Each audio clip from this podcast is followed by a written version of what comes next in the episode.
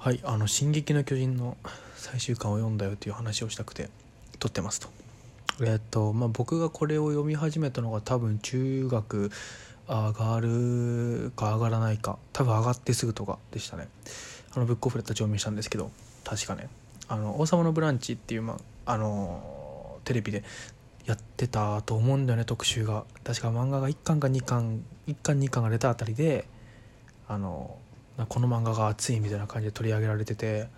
で僕も当時から漫画好きだったのであそうなんだと思って。でまあ中1になりたてぐらいかな。だから、まあ、お金もそんななかったんでちょっとブックオフ立ち読みという形にはなったんですけど。でまあそれからあのずっとあのレンタルでつてあのあの正規のレンタルで借りたりとか、まあ、友達に読ませてもらったりとかやっぱ「進撃の巨人」の人気度的に友達が買ってることも多かったんで。で中には自分で引き続き気になったの駅で買ってなんか遠出する時に読んだりとか そんな感じでずっとこう読んでたんですけどでそれがあの先週かな？に完結して本誌でで僕もそれ読んでっていうところなんですけどいやなんかねちょっとツイッターでも見たけどだから新劇場版「エヴァンゲリオン」が「エヴァンゲリオン新劇新劇場版エヴァンゲリオン」だっけ？新エヴァンゲリオンだっけ？なんかあれが終わった時に僕はあのなんか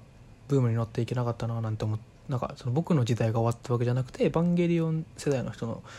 えー、時代が終わったみたいな感覚だったんですけどあの「進撃の巨人」についてやっぱ中学から読んでる漫画だからなんか一個僕らの時代が終わったなっていう感じがしてね、うん、そうそう。でツイッターで見たのはなんかここのこの、まあ、約10年以上かな。11年だっけ？11年ぐらいを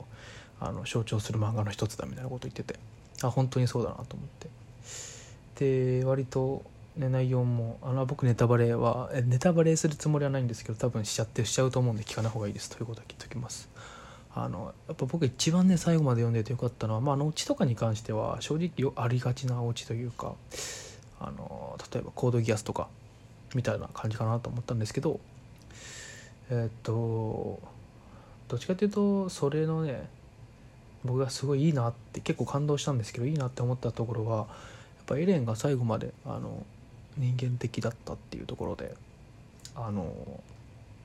彼がねえっ、と最後に一人一人実はあの記憶を消していたけども実は一人一人になんか、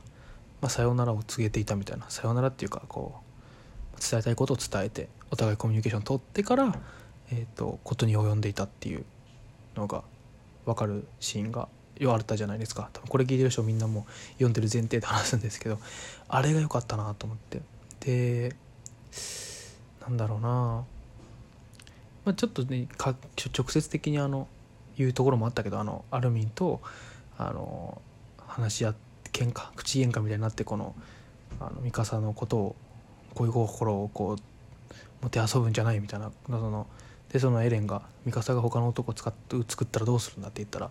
あの俺のことだけを見ていてほしいみたいなことを10年以上 なんか俺が死んだ後俺のことを思っていてほしいみたいなことを言ってたけど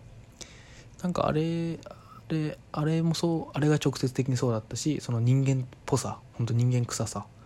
あれもそうだったしあとは一応みんなにねあの話しているということでみんなの不安を取り除いてくれるっていうのはあると思うんだけど不安を取り除くとかあの納得した形話ちゃんと話をしてあげるっていう納得させるっていうところもあると思うんだけど、まあ、その中にやっぱエレンとしてはなんか俺のこと忘れないでねっていうのがやっぱあったんじゃないかなと思ってね。人それぞれのキャラクターに対して俺のこと俺こんなすごいことをやってるんだぜ。俺みんなのために動いたんだから俺のこと忘れないでねって気持ちが少なからずあったんじゃないかなと僕は読み取れたんですね。でそれがすごくあのなんか人間っぽいというかそれがすごい感動したんですよね。やっぱどんだけこうあのすごいことなす人でもそういう一面ってあるよねと思って。ででそれを受け取ったあのアルミンたちがあの、まあ、一応次のステップに進むところで話が終わるんですけどなんかそれがすごくあのすごい素敵というか人間っぽさがあって、まあ、リアルというか不足共感できた感動したところでしたね。うん。まあ、あとやっぱ最後の方のあの畳みかける感じあの地ならしが始まるってなって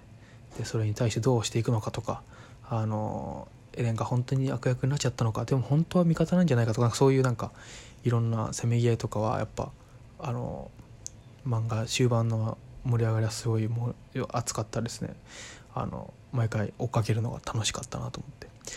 割となんかねなんだっけな「進撃の巨人」芸人で『アメトーク』の『アメトーク』の「進撃の巨人」芸人の時にあの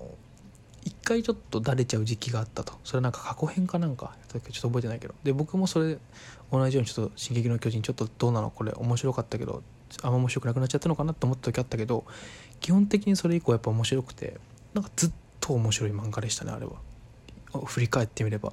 ずっとあのなんか話題になっていたなと思う。なんか実はこういう謎が判明とか謎この謎は実はこんなんだったことが判明みたいなのがあの毎巻とか毎号毎号マガジンが出るたびにあのツイッターとかで見るみたいな感じで。なんかすごくそういう漫画って少ないような気が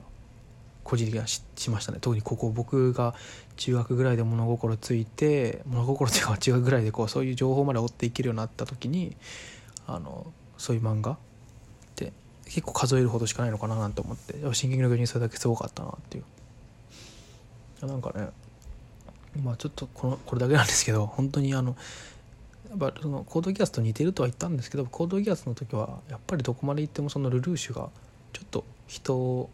超越ししてしまいすぎているというか優しすぎるし頭良すぎるしみたいな感じだったんだけどエレンはやっぱ。優しいけどある程度のこう自分にはこれが限界だなっていう限界を感じるような策をと取るというかまあなんだろうある種こう妥協をして策をと妥協するような後悔の残る選択をしてで後悔が残る選択をしてってあるけれどもでも俺こんなに頑張ってやってるんだぜ的な感じのことを仲間に伝えて仲間にはこう認めてほしいみたいなこと気持ちも持ってる。ででも仲間にそれは悪いというかその自分の目的を果たすためにちゃんと一回一旦記憶を消してあの頑張るっていうなんか本当最後まで主人公をやっていたというところであのとてもあのエレンに対して好感が持てる漫画でなんか主人公に対して好感が持てるというかあのいいやつだなって思えるって僕の中では結構漫画とか映画とかあのアニメドラマ何でもいいんだけど結構あの大事なところで主人公がすごくかっこいい。主人公にあのやっぱ作者の気持ち作者の主張ってやっぱ一番主人公に出ると思うのでなんか、まあ、あの中でねその人の憎しみ合いはこうのなんだろう憎しみ合うところの悪さというかねなんかそういう深いテーマもあってそれも感じ取れたけどどっちかっていうとそれよりはなんかエレンの最初から最後まで人間味があってあの努力家でこうみんなのためを思って行動するというところ。であのみんなのためにあのやっぱある程度の犠牲はあるけどそれでもやっぱみんなが大切だ。俺は仲間が大切だっていう選択をするところとかすごく良かったなと。個人的には。まあどういうあの評価を得てるか分かんないけど「進撃の国」の最終回とかエレンのあの主人公エレンの性格とかがまあ、少なくとも僕はすごい共感の持てる、うん、僕はあの世界を敵に回しても仲間守るぜ的な方が好きなのでなんかそっちの方がリアルだなと思ってね。だ僕もやっぱり現実で考えたら自分の好きな人とかを人たちを守るのを優先するなと思うしね、うん。まあ、そんな感じで、はい、すごいエレンに共感できたという話でした。はい、じゃあさようなら。